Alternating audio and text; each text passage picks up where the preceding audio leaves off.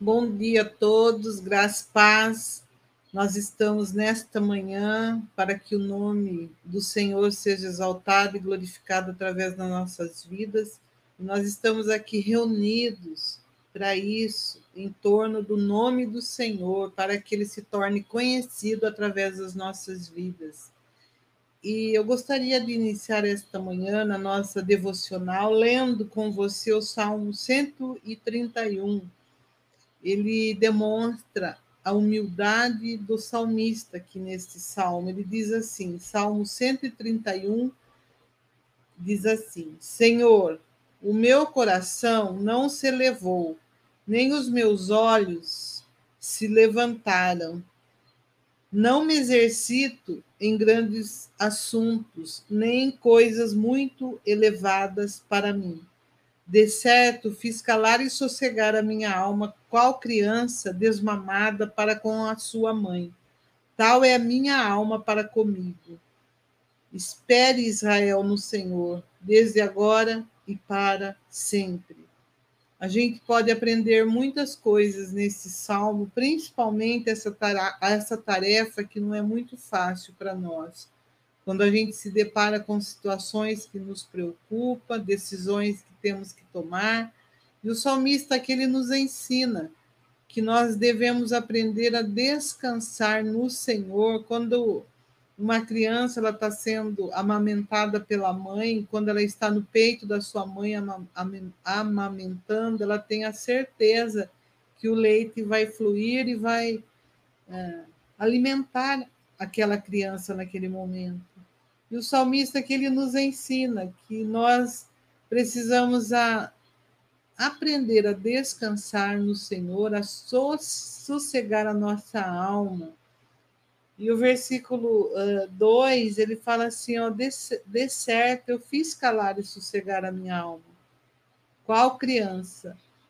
Desmamada para com a sua mãe, tal é a minha alma para comigo que nós venhamos nessa manhã, nesse tempo de, de dificuldade, de desafio, a estar treinando a nossa alma a entrar nesse descanso, nesse sossego, e assim a gente vai ter certeza que Deus vai nos entregar a vitória. E ele termina esse salmo dizendo: Espere Israel no Senhor, desde agora e para sempre que nós possamos estar esperando no Senhor, porque quando a gente confia, entrega o nosso caminho ao Senhor e descansa, certamente que a bondade do Senhor nos cercará todos os dias. Ele diz: prove e vede que o Senhor é bom, provai e vede que o Senhor é bom, que é bem-aventurado aquele que confia no Senhor. Que nós possamos, então, ter os nossos olhos eh, na humildade nessa manhã, entrar nessa mansidão, nesse descanso, que nós venhamos aprender a ser manso e humilde de coração. Aí a gente encontra descanso para nossa alma. E o nosso estudo nessa manhã a respeito do fruto do Espírito, a gente vai estar dando continuidade sobre esse tema, mansidão. E a mansidão, eu creio que está ligado com humildade. Quando a gente é humilde de coração, é manso de coração, aí a gente encontra descanso para a nossa alma. É isso que Jesus ele fala lá no Sermão da Montanha.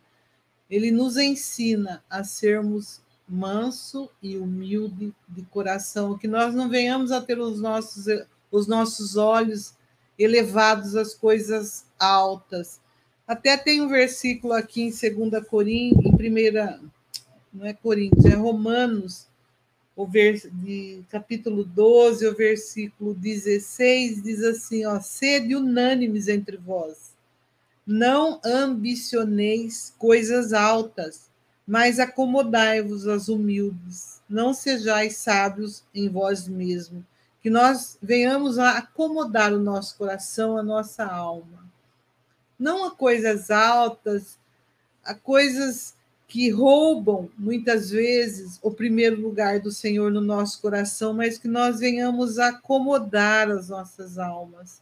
Diz assim, ó: sede unânimes entre vós, não ambicioneis, não deixe a ambição entrar no seu coração, mas acomode, acomodai-vos às humildes, e não seja sábios em vós mesmos. Quando a gente acha que a gente é sábio em nós mesmos, a gente não não toma aquela, aquele caminho, aquela direção quando o Senhor fala que o homem ele faz plano, ele projeta as coisas, uh, muitas vezes que não está batendo com os planos do Senhor, mas quando a gente entrega o nosso coração, a nossa vida sobre o governo do Senhor, quando ele toma o trono do nosso coração, ele fala que o plano certo, a direção certa, ela vem do Senhor. Portanto, você pode fazer planos, você pode projetar coisas, mas não esqueça que a direção certa ela vem do Senhor. Por isso nós temos é, esse privilégio nessa manhã de descansar, entregar a direção das nossas vidas ao Senhor Todo-Poderoso, ao Deus onisciente, que conhece e que sabe de todas as coisas. Que você então descanse nessa palavra nessa manhã. E assim eu chamo o Bruno para darmos continuidade no fruto da mansidão. Bom dia, Bruno. Bom dia. Graças e aí, Bruno? Tudo bem? Graças a Deus. Louvado seja o nome do Senhor. E o sorrisão? Cadê o sorrisão? É. é, nós temos que estar sempre assim, né? Na presença do Senhor, que palavra tremenda, né? Nossa. Que o Senhor tem colocado. Pelo contrário, olha só, né? Fiz calar e sossegar a minha alma. É assim que nós temos que fazer, né? Calar a nossa alma mesmo, sossegar a nossa alma, né? E, e se colocar na presença do Senhor, permitir com que Ele venha trabalhar no nosso coração de dentro para fora, né? Porque o Senhor sempre trabalha assim, de dentro para fora para conosco. E a mansidão vem exatamente com isso, né? Fazer com que nós venhamos e sejamos trabalhados com o nosso com, com essa humildade em nosso coração. Então nós estamos aqui, né, pastora, fincados no fruto do espírito. Estamos vendo cada um de, da, cada um da cada uma das nove características do, do fruto do espírito, né? Nós já vimos, já falamos sobre é, vários, né? Sobre o amor, sobre a bondade, sobre a fidelidade, a benignidade, e agora nós estamos falando sobre mansidão.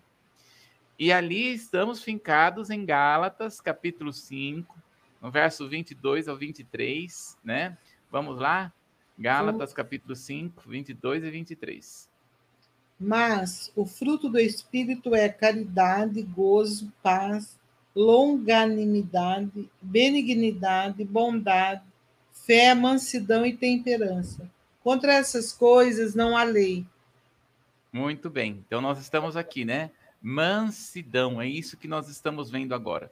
Mansidão. A palavra do Senhor fala que nós devemos ser mansos, como uma pomba, prudente como uma serpente.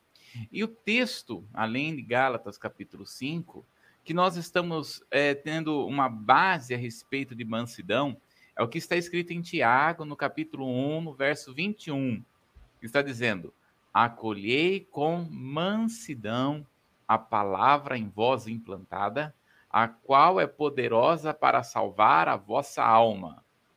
Né? Então, esta é a palavra, né? De Tiago, capítulo 1, no verso 21. Isso tem que estar caindo no nosso coração. Quando nós recebemos uma palavra, nós temos que colher com mansidão.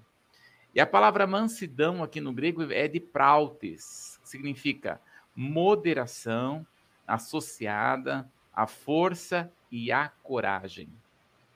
Descreve-se alguém que pode, pode se irar-se com equidade, com retidão, quando for necessário, e também humildemente submeter-se quando for preciso. Então, é, é, nós devemos acolher a palavra com mansidão, ou seja, com moderação.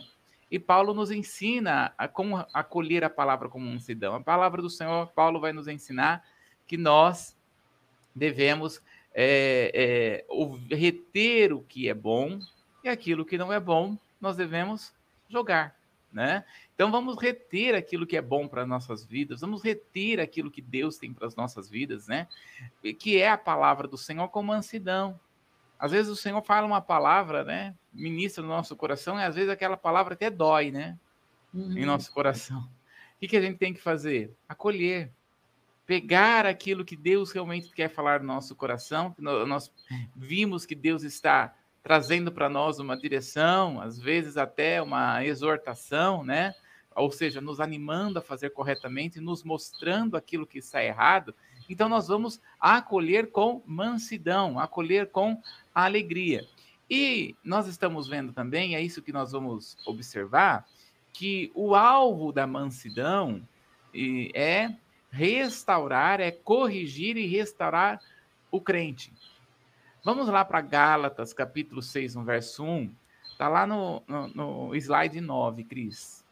O alvo sempre é corrigir e restaurar uh, o cristão. Muito bem. Gálatas, capítulo 6, no verso 1. Pode ler, pastor. Irmão, se algum homem chegar a ser surpreendido em alguma ofensa, vós que sois espirituais, encaminhai-o com espírito de mansidão, olhando por ti mesmo, para que não sejas também tentado.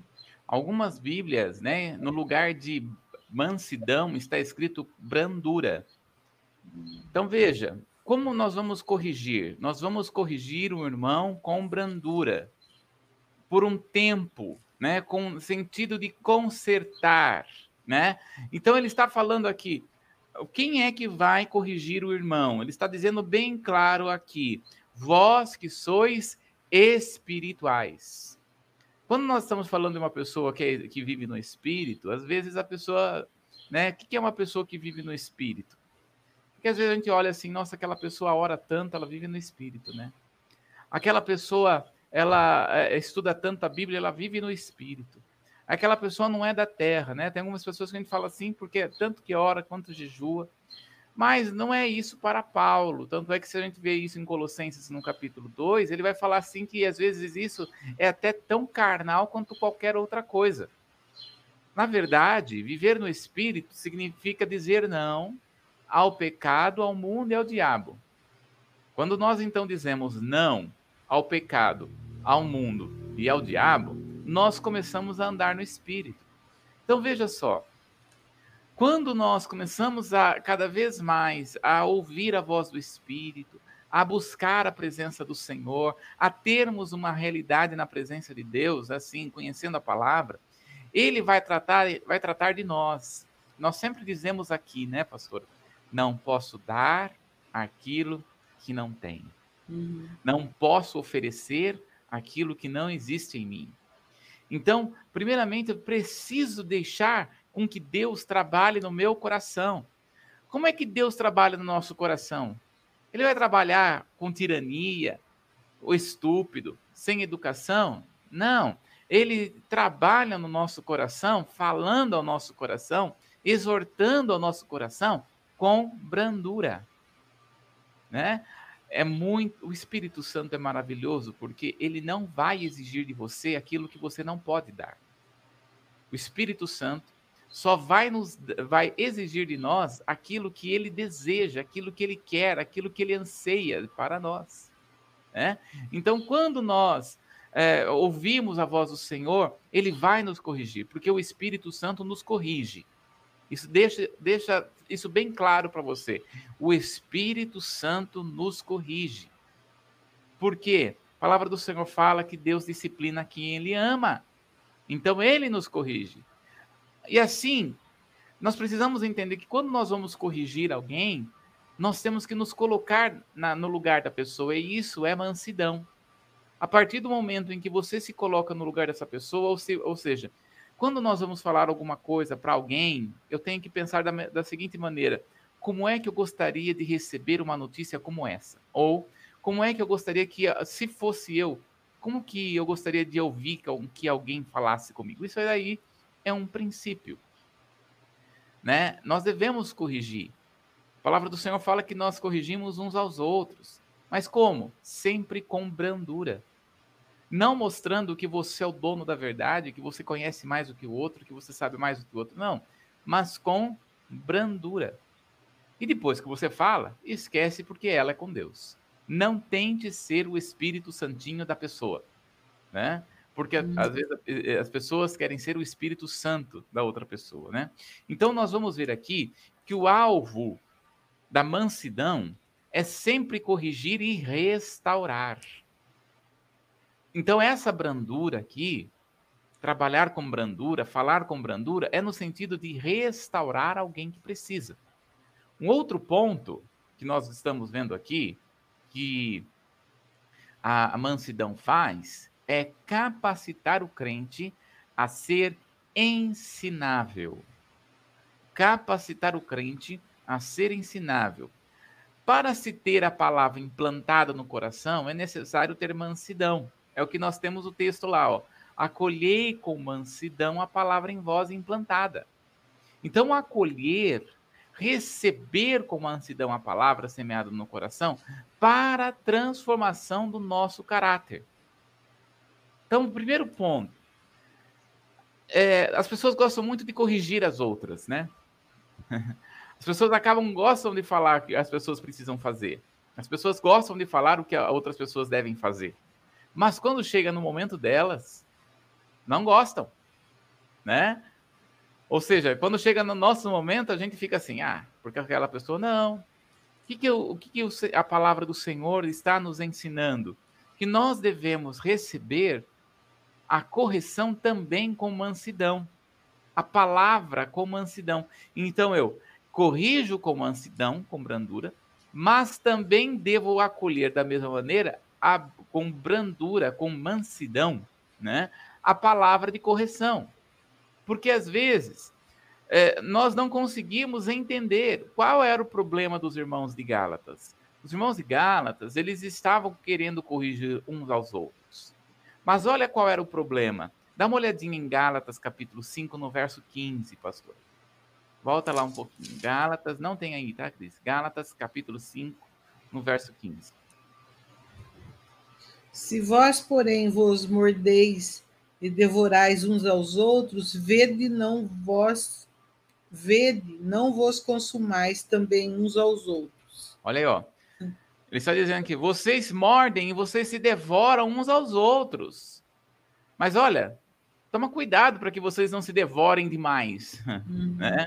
E aí ele está dizendo aqui, ó, quando você for corrigir o irmão, você tem que ter equilíbrio nessa correção. Você deve ter espírito de brandura, espírito de mansidão. Então, quando alguém está te corrigindo, recebe com mansidão aquela palavra, né? É, eu lembro quando uma vez um, um irmão, eh, nós estávamos aconselhando ele, e ele estava falando a respeito do problema que havia no trabalho, né? E assim, um ótimo profissional, né? Todos viam que ele era um ótimo profissional. Acontece que ele falava assim: meu patrão, ele só, ele só me, ele, ele apenas é, fala uma coisa boa só para mim, mas muitas vezes durante o dia né? Ele, ele, ele me chama atenção. Eu falei assim, olha, é muito interessante. Porém, quando você só você só é o profissional que você é porque alguém chamou a sua atenção, mostrando para você que você está errado. Então você não deve ficar esperando do seu patrão, da sua esposa, do seu esposo, vir com elogio toda hora, todo momento.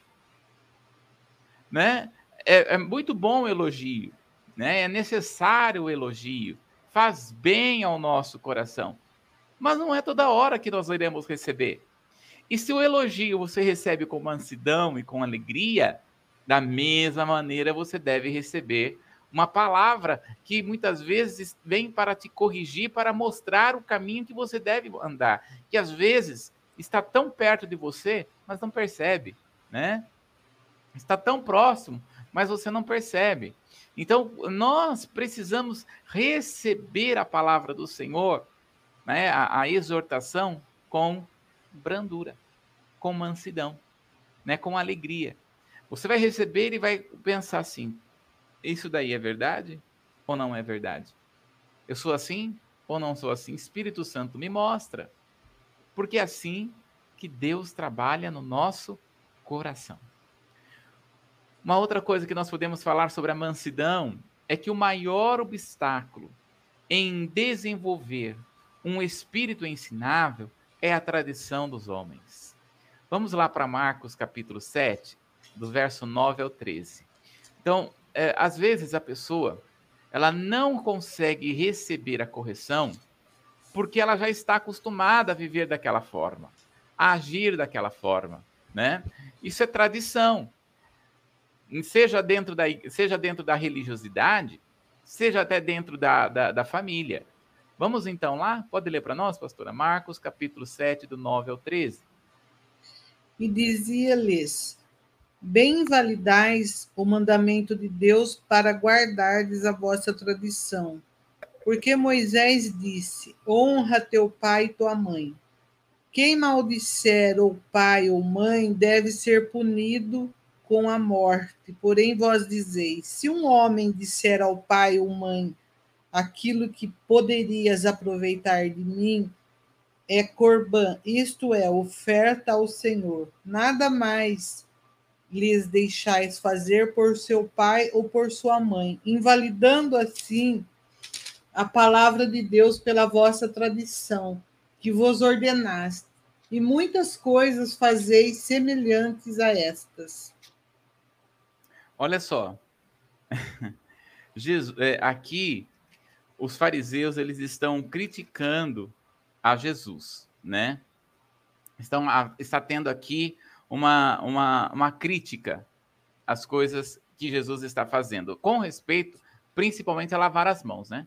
Os discípulos estavam lá, né? É, não lavavam as mãos para comer. A situação não é lavar as mãos, a situação é a tradição.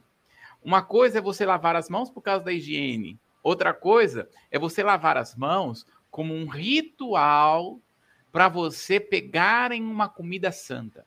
Primeiro, né? Os judeus claramente está falando aqui com respeito à, à, à, à, tradição judaica. O judeu, por exemplo, quando ele vai comer, ele não come nada daquilo que não é dizimado. Não come nada do que não é dizimado. Então, eu não sei como é que faz, né? Tanto é assim, né, que o judeu, quando ele o judeu, quando ele vai para algum lugar, ele compra a comida dele, ele compra é, um, uma comida de outro judeu porque sabe que aquela comida foi dizimada. Até no aeroporto, quando tem uma viagem muito longa e que se tem que comer no avião, a comida que vem para eles é diferente.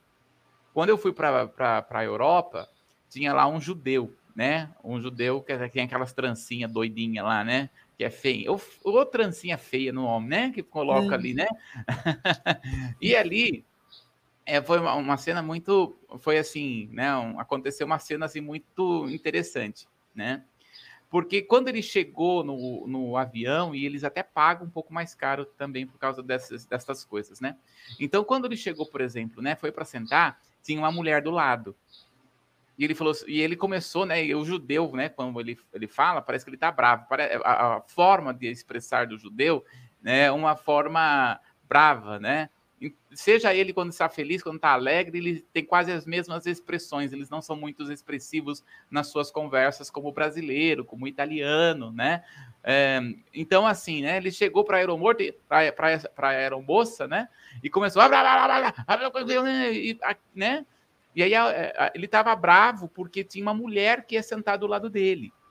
E realmente, de acordo com a lei, a mulher, quando ela está nos seus dias, é como se ela estivesse impura. Né?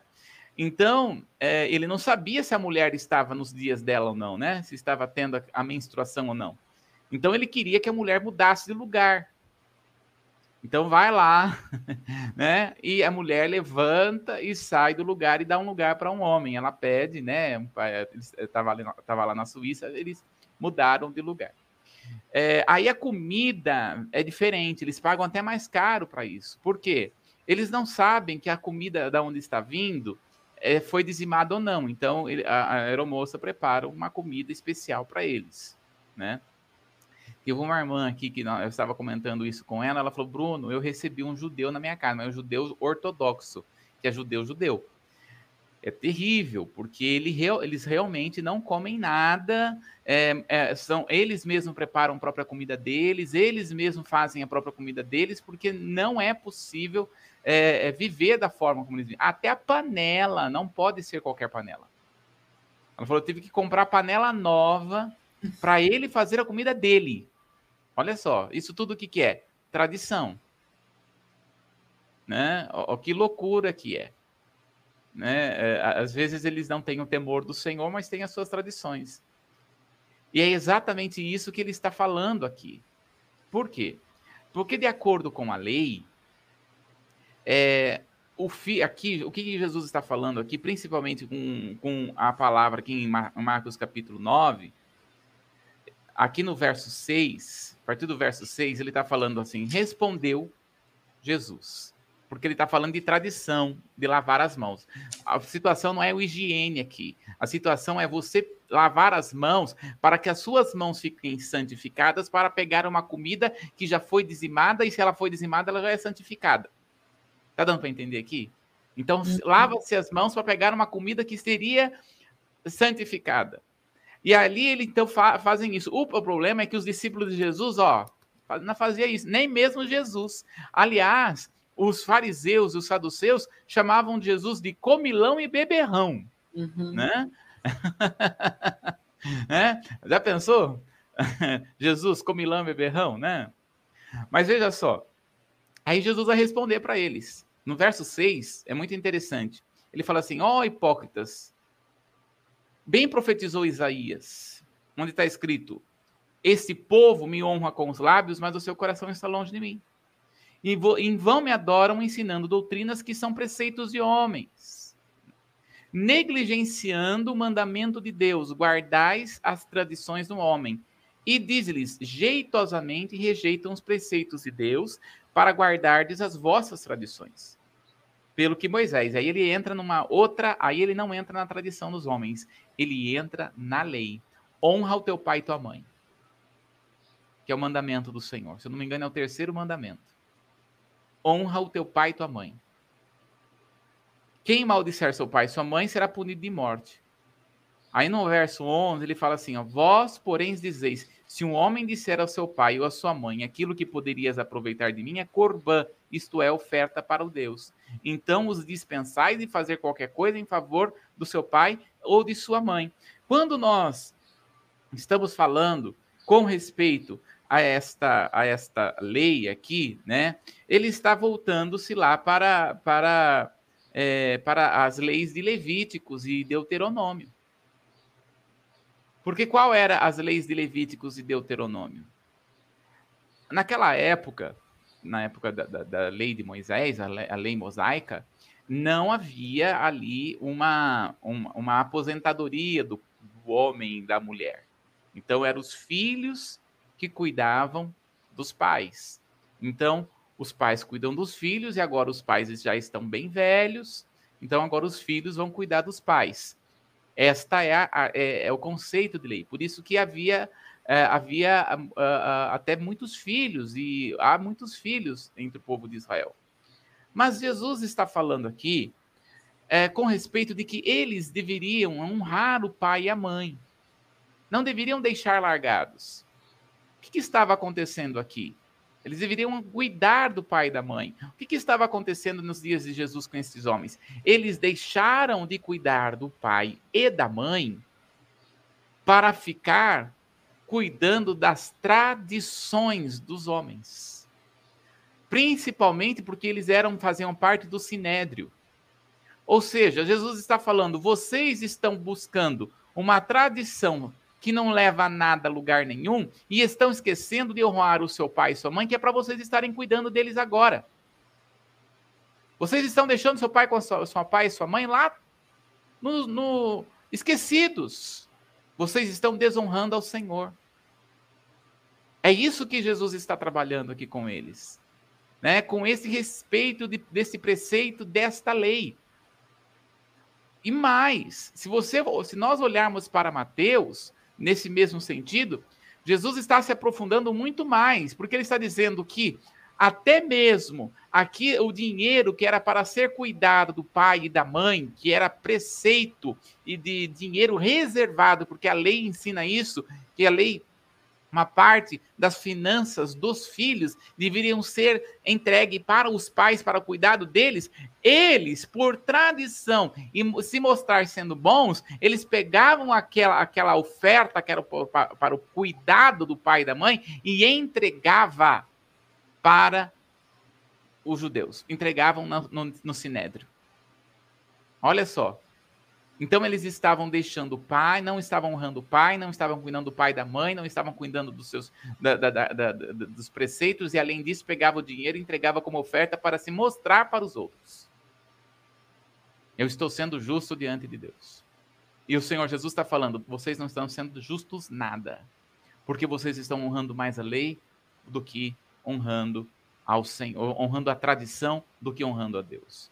Então, quando nós estamos falando aqui sobre a tradição, a tradição, elas rejeitam os preceitos de Deus para guardar a própria tradição do homem. O que é tradição? É tudo que é colocado no lugar da palavra, que se torna costume e crença, substituindo as verdades de Deus. Então, o que, que o povo aqui em Marcos estava fazendo, os, os, os saduceus? O que, que eles estavam fazendo? Eles estavam guardando a tradição dos homens, fazendo as tradições dos homens, substituindo as verdades de Deus por estas tradições que não levavam a nada e a lugar nenhum. Então, o que, que, o que, que Jesus está trabalhando? Volte a fazer aquilo que é correto. Faça aquilo que tem que ser feito de uma forma correta né? Então, este é o preceito de Deus. Você eh, não pode substituir a verdade do evangelho por uma tradição. Pastora, você conhece lá a história da forma que eu colocava o peixe, cortava a cabeça e o rabo? Lembra lá? Essa história eu nunca ouvi. Corta a cabeça e o. o rabo. Não, é. pastor Paulo sempre conta. Conta aí, é, então, para ver se eu lembro. Você vai lembrar, você vai lembrar, né? Que eu não vou lembrar de tudo, mas eu, eu, posso, eu acho que.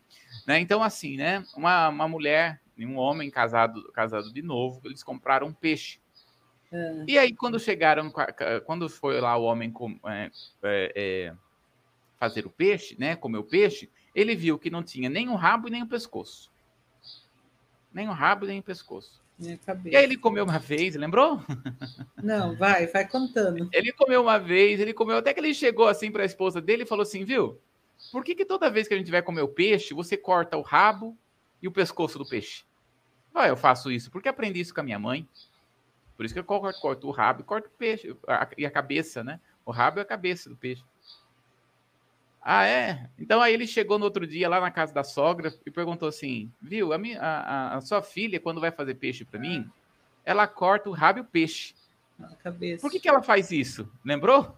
Lembrei. Quer continuar a história? Não, pode contar. Aí, aí uh, falou assim, ele falou, ela falou, bom, é que eu, é, é, eu aprendi isso com a minha mãe. Aí a mulher ficou tão intrigada com aquilo, né, que ela chegou ali para a mãe dela, né, que é a, a avó da, da, da, da primeira moça. Ela chegou para a mãe e falou assim: mãe, você me ensinou a preparar o peixe, a cortar o rabo e cortar a, a cabeça. Aí eu ensinei isso para minha filha também, né? E, e o, o, o, o esposo dela quer saber por que, que ela corta o rabo e o peixe. Eu falei que eu aprendi com você. Mas, mãe, afinal de contas, por que, que corta o rabo e o peixe? Falou, ah, é porque eu tinha uma forma pequena e a, o peixe não cabia inteiro, então para caber na forma eu cortava o rabo e cortava a cabeça do peixe. Aí então ficou assim, essa forma. Né? Ou seja, nunca comeram o rabo e nem, nem a cabeça por uma tradição da família. Né? Então, o que é tradição? Uma tradição significa, muitas vezes, fazer sem realmente entender o sentido né? Sem até mesmo entender, é, saber o, a verdade. Então, a, a, tradição, ela acaba substituindo aquilo que é verdadeiro. E nós não podemos fazer isso com a palavra. Ou seja, as tradições da religião não podem substituir a verdade da essência do evangelho de, de Jesus Cristo, né? Nas nossas vidas. Então, por isso que nada pode substituir a palavra da verdade em nossas vidas, né? Quando você está entrando numa tradição, peraí, vamos ver, vamos ver por que, que é isso, qual que é isso, qual que é a razão, né? Hum. Se é, é, é o ensino da doutrina de, do Evangelho de Cristo. Então, assim, a mansidão, nós precisamos entender também que é uma obra exclusiva do Espírito Santo, né? Dá uma olhadinha lá, pastor, em João, no capítulo 16, no verso 8. A mansidão é a obra exclusiva do Espírito Santo, no nosso espírito. Vamos lá. Marcos 16, 8. É Marcos ou João? Desculpa, é João 16, 8. É isso mesmo. 8? É.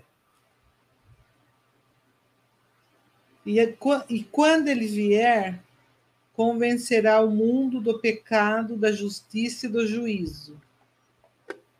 Olha aí, ó. Tá falando do Espírito Santo. É. O trabalho que o Espírito Santo faz é convencer o homem do pecado, da justiça e do juízo. Né? Então, a, nós precisamos entender que o Espírito Santo ele vai trabalhar no nosso coração essa mansidão. Se, é, assim, você não precisa clamar por mansidão, porque você já tem esse espírito de mansidão no seu coração. Você só precisa permitir com que o Espírito Santo continue realizando esta obra dentro do seu coração. Né? Então, é, dá uma olhadinha lá que o, o, o manso ele se submete à vontade de Deus. A mansidão vai fazer com que a pessoa se sinta e se permita ser submisso ao, ao Espírito de Deus, né? À vontade de Deus. Olha lá Mateus capítulo 11, no verso 29.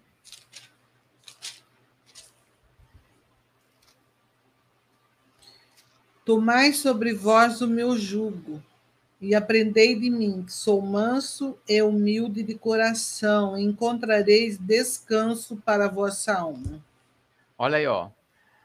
Aprendei de mim, aprender com Jesus. Jesus é o nosso maior exemplo de mansidão, né? A palavra do Senhor fala que como cordeiro, como ovelha indo para o matadouro, assim foi Jesus sendo levado na cruz do Calvário, que ele não abriu a boca, né? Quando a gente pega um porco, né? Nunca vê um porco ser morto, né? Mas dizem as pessoas que quando o porco vai para ser morto, para ser morto, ele ele começa a berrar, ele começa a gritar, ele começa a fazer um grunhido, né? Agora a ovelha, quando ela vai para ser morta e ela sabe disso, ela fica em silêncio. Então Jesus aqui, ele está nos ensinando a sermos mansos. Jesus está falando: "Aprendei de mim, que sou manso e humilde de coração". Que nós venhamos a olhar para Jesus e vamos é, venhamos a compreender esta esta parte que vem do Senhor para trabalhar em nós esta mansidão em nosso coração. Que o Espírito Santo nos ajude nisso.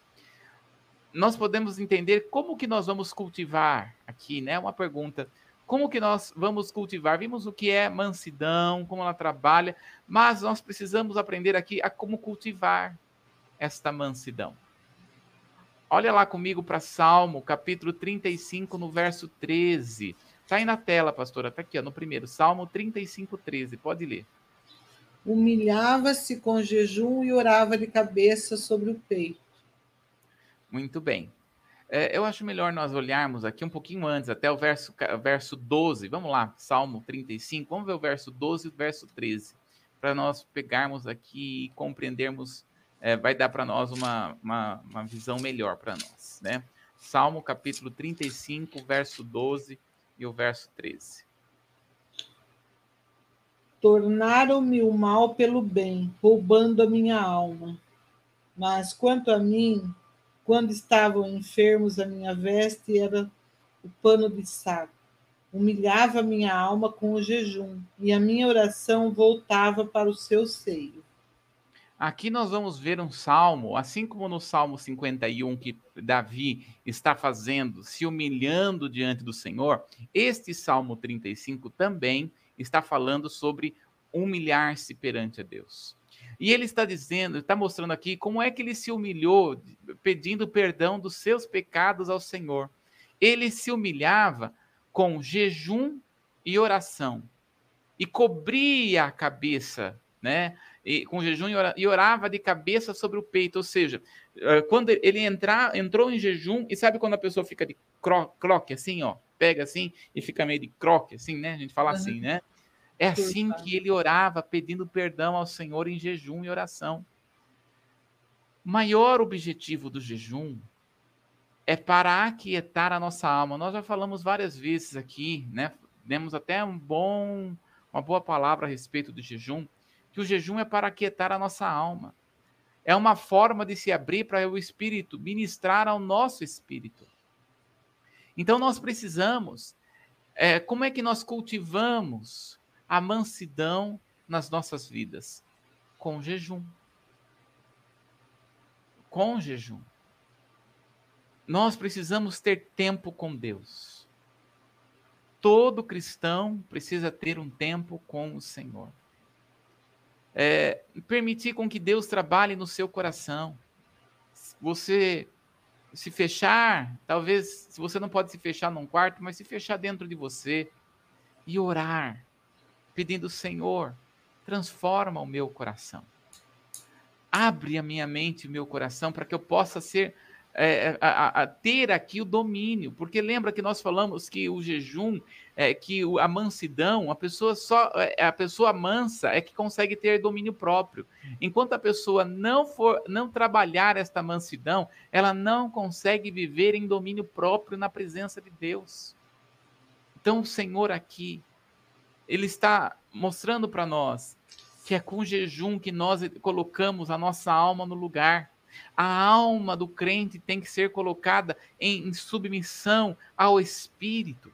E assim é que nós fazemos a nossa alma em submissão ao Espírito, é através do jejum, é através de oração, é através de busca pela presença do Senhor, renunciando o pecado, não aceitando viver o pecado, dizendo não ao pecado todos os dias, lutando com todas as suas forças, com tudo que você tem, para conseguir vencer o pecado, o mundo e o diabo né? Você vai conseguir então começar a ter domínio próprio a partir do momento que você permitir-se ser trabalhado em mansidão.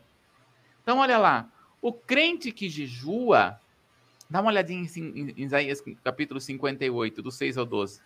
O crente que, se, que jejua será chamado reparador de brechas e restaurador de veredas.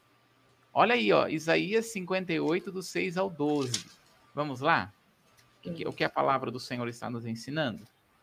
Porventura não é este o jejum que escolhi, que solte as ligaduras da impiedade, que desfaça as ataduras do jugo e que deixes livre o quebrantado e que despedace todo o jugo? Porventura não é também que reparas o teu pão, reparta o teu pão com faminto, recolha em casa os pobres desterrados, e que vendo nu cubras e não te esconda daquele que é da tua carne? Então romperá a tua luz como a alva, e a tua cura apressadamente brotará, e a tua justiça irá adiante da tua face, a glória do Senhor será a tua retaguarda. Então clamará e o Senhor te responderá, gritarás e ele dirá: Eis-me aqui. Acontecerá isso se tirares do meio de ti o jugo, o estender do dedo e o falar vaidade. Até o 13, né? E, e até o 12. Até o 12.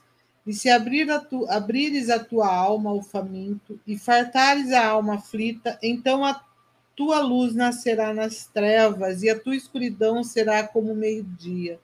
O Senhor te guiará continuamente, fartará tua alma em lugares secos e fortificará teus ossos, e será como um jardim regado e como um manancial cujas águas nunca faltam. E os que de ti procederem edificarão os lugares antigamente assolados, levantarás os fundamentos de geração em geração, e chamar-te-ão reparador de rupturas e restaurador de veredas para morar. Esse versículo aqui é, é tremendo, né? É. Eu, eu, é um dos versículos assim que é, para mim é, é, mexe muito no meu coração, né? É, eu lembro que quando é, eu leio esse versículo, eu lembro de uma música antiga, né? A pastora deve também lembrar, né? Que está falando exatamente aqui é, o verso, é, verso 12: O Senhor te guiará continuamente, fartará as tuas al a, a tua alma, e serás como um jardim regado, como manancial cujas águas nunca faltam. É uma música, né, que nós cantávamos antigamente. Eu lembro da minha infância, lembro muito da minha infância, porque foi cantada muito na minha infância essa música, né? E geralmente quando havia, né? Eu lembro da irmã Terezinha. Até quando, quando estou falando, parece que estou lembrando da irmã Terezinha é, cantando essa música lá na igreja junto com os irmãos, né? Realmente uma, uma, uma, é uma escritura tremenda, uma palavra assim poderosa. Mas ele está nos ensinando aqui como que a nossa alma, o que, que é ser uma alma, uma alma cujas águas nunca fartam, nunca faltam, né? Ah, como, o que, que é ter, estar em lugares áridos, e, e, e estar regado no manancial. É quando você faz o bem para o próximo, quando você ajuda, quando você ama, quando você representa Jesus, quando você leva Jesus, quando você anuncia Jesus, né? A boca fala do que está cheio o teu coração. Se o nosso coração está cheio da verdade da palavra, está cheio do amor da verdade, da, o amor do Senhor, é isso que nós iremos passar. Este amor, essa paz que excede a todo entendimento, que vem do Senhor nas nossas vidas. Então, a mansidão é, é, o Espírito Santo que vai trabalhar dentro de nós e nós precisamos, muitas vezes, de jejuar para quebrar o orgulho da nossa carne. E às vezes o jejum não está apenas relacionado à alimentação. Porque às vezes a pessoa pode sim uh, ficar sem, alimento, sem se alimentar e para isso para ela não, não é nada, né? Conheço pessoas que falam assim: "Ah, eu eu comer ou não comer, eu não para mim não, não vai não é um jejum". No entanto, às vezes ela acabou de comprar um carro e o Espírito Santo fala assim para ela: "Vai lá e dá esse carro para tal pessoa". Vai quebrar a carnalidade. Isso é jejum. Isso também é um jejum. Porque a palavra jejum é abster-se. Né? Então, veja que a pessoa, então, que jejua e que permite, as, que permite Deus trabalhar no coração dela, está dizendo aqui a palavra, que ele vai ser chamado de reparador de brechas, restaurador de veredas, para, o, para que o país se torne habitável. É isso que, que o Senhor tem para nós. Jesus vem completar esta palavra dizendo o seguinte, né? Que é, do nosso interior fluirão rios de águas vivas. Olha que tremendo. O Espírito Santo flui em nós. A pessoa que é mansa, o Espírito Santo tem liberdade de usar esta pessoa. A pessoa que é mansa é uma pessoa mais leve. Olha, nós até falamos aqui, né? O vento só leva aquilo que é leve, né? O vento só leva aquilo que é leve. E tem pessoas que precisam estar leve na presença do Senhor. Porque se a pessoa estiver amargurada, ressentida, triste, olhando para si mesmo, dizendo que ela não consegue, que não é possível, que ela não viverá melhor, que para ela dá tudo errado, que não vai conseguir, que parari, parari, parari, parari. Não é? A pessoa não está leve, não consegue viver esta leveza da vida. Quero dizer a você que está nos ouvindo que talvez esteja, está pesado, talvez está com angústia, está preocupado, ansioso. O que vai ser do ano de 2021? O que vai acontecer? O que, para onde você vai? O que, que você vai fazer? O que, que vai acontecer? Eu quero dizer para você: entregue este fardo ao Senhor. Entrega. Permita-se ser leve na presença do Senhor. Permita-se ser leve na presença de Deus, porque o jugo dele é leve e suave, não é pesado. Né? Então, só é, só, é, só é dirigido pelo Espírito quem é leve. Em nome de Jesus, coloca do altar de Deus o que falaram, o que deixaram de falar, o que fizeram, o que deixaram de, de fazer por você. Pare de olhar para os outros e permita-se o Espírito Santo levar a, a, você ver a você mesmo. Você não vai conseguir a, a ver ao Senhor se primeiro você não ver a si mesmo. Se não permitir com que o Espírito Santo cure as suas feridas, trabalhe as suas machucaduras, para que Ele leve você a um outro nível de relacionamento com Ele. Deus quer te levar a um outro nível de relacionamento. Deus quer fazer de você uma nova pessoa, que não é guiado pelo nervosismo, pela ira, pela angústia, pela, pela dificuldade, pela diversidade, pela, pela ansiedade. Eu quero dizer a você que o Senhor está aguardando a sua vida, a sua casa, a sua família. Então, permita-se ser leve na presença do Senhor. O Senhor te dará a estratégia, o Senhor te dará a direção, o Senhor iluminará o seu caminho, o Senhor fará com que as tuas veredas sejam endireitadas, que você possa ver, olhar e eu vislumbrar aquilo que vem do Senhor. Aquele que tem a mansidão, ele é manso, porque ele olha as circunstâncias com o olhar de Deus. Não olhe a sua casa, a sua família, as circunstâncias, seja mesmo ela é boa ou ela é mesmo ruim. Não olhe essas circunstâncias com os teus olhos. Olhe com os olhos de Deus, que você viverá o melhor do Senhor. Nós precisamos aprender a ter olhos de fé. Olhos de fé. Olhar com fé é você vislumbrar, perceber como Deus percebe, como Deus vê.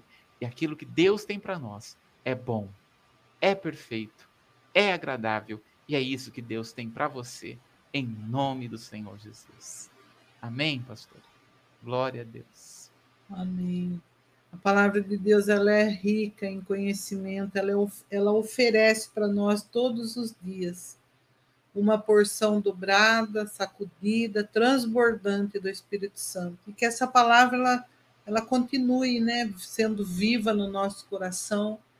E desde já nós queremos proibir a ave rapina, porque ela tenta roubar a semente. A todo momento ela tenta roubar. Mas em nome de Jesus nós declaramos que essa palavra ela vai dar fruto. Amém. Em nome de Jesus, produzirá cem por um. Não Amém. para a nossa glória, mas para a glória do Senhor. Aleluia. E que ela não só, se, não só seja viva, mas ela seja rica para nós. E que nós não venhamos a dispersar, a dispersar isso, porque para nós é um banquete. Todas as manhãs tem sido um banquete espiritual. Nós temos nos alimentado, temos recebido força, vigor físico. É isso que nos faz ficar forte na presença do Senhor e aguardar a vinda dele, firme e forte, recebendo sempre o melhor do Senhor. Glória a Deus. Isso que nós temos experimentado, né, Bruno? Eu creio que o nosso coração, como eu li lá em Romanos, ele tem moldado, se amoldado, ficado tranquilo. É Romanos que eu li, né? Romanos Aquele 12 e 16. 12. 16. 16. 6, 16, né, que fala assim, ó, sede unânimes entre vós, não ambiciois, ambicioneis coisas altas, mas acomodai-vos às humildes Não seja sábios em vós mesmos. E que a nossa sabedoria ela venha do alto mesmo. Amém. Onde não há mudança nem sombra de variação, mas ela é verdadeira. E que nós venhamos então a estar com o nosso coração acomodado, humilde, manso na presença Glória do Senhor. a Deus. Uma Aleluia. palavra de vitória nessa manhã. Aleluia. É Glória a Deus. que- Tomamos posse. que alegra o nosso coração. Amém? Amém. Glória a Deus. Então a gente é bom. fi- fica aqui, aproveita, se inscreve no nosso canal aí, Comunidade Templo Vivo. Aproveita e deixa um like, seja mesmo o primeiro a fazer isso. E convide seus amigos para fazer parte deste canal em nome de Jesus e você com certeza vai descobrir que esse é o caminho, como Jesus disse, esse é o caminho, andai nele. E nós queremos Glória. estar prosseguindo nesse caminho, sem olhar para a esquerda, nem para a direita e nem para trás, mas que o nosso referencial e o nosso foco seja sempre Jesus. Amém? Aleluia. A Ele nós damos mais uma vez toda a honra, glória, louvor devido ao nome de Jesus, o qual um dia todo joelho vai se dobrar diante dele e vai reconhecer o senhorio de Cristo e que não existe outro além do Senhor. Amém? Amém. Glória a Deus. Aleluia. Deus abençoe a cada um e tenha um dia repleto de bênção, dirigido pela presença do Senhor. Beijos a todos. Amém. Amém.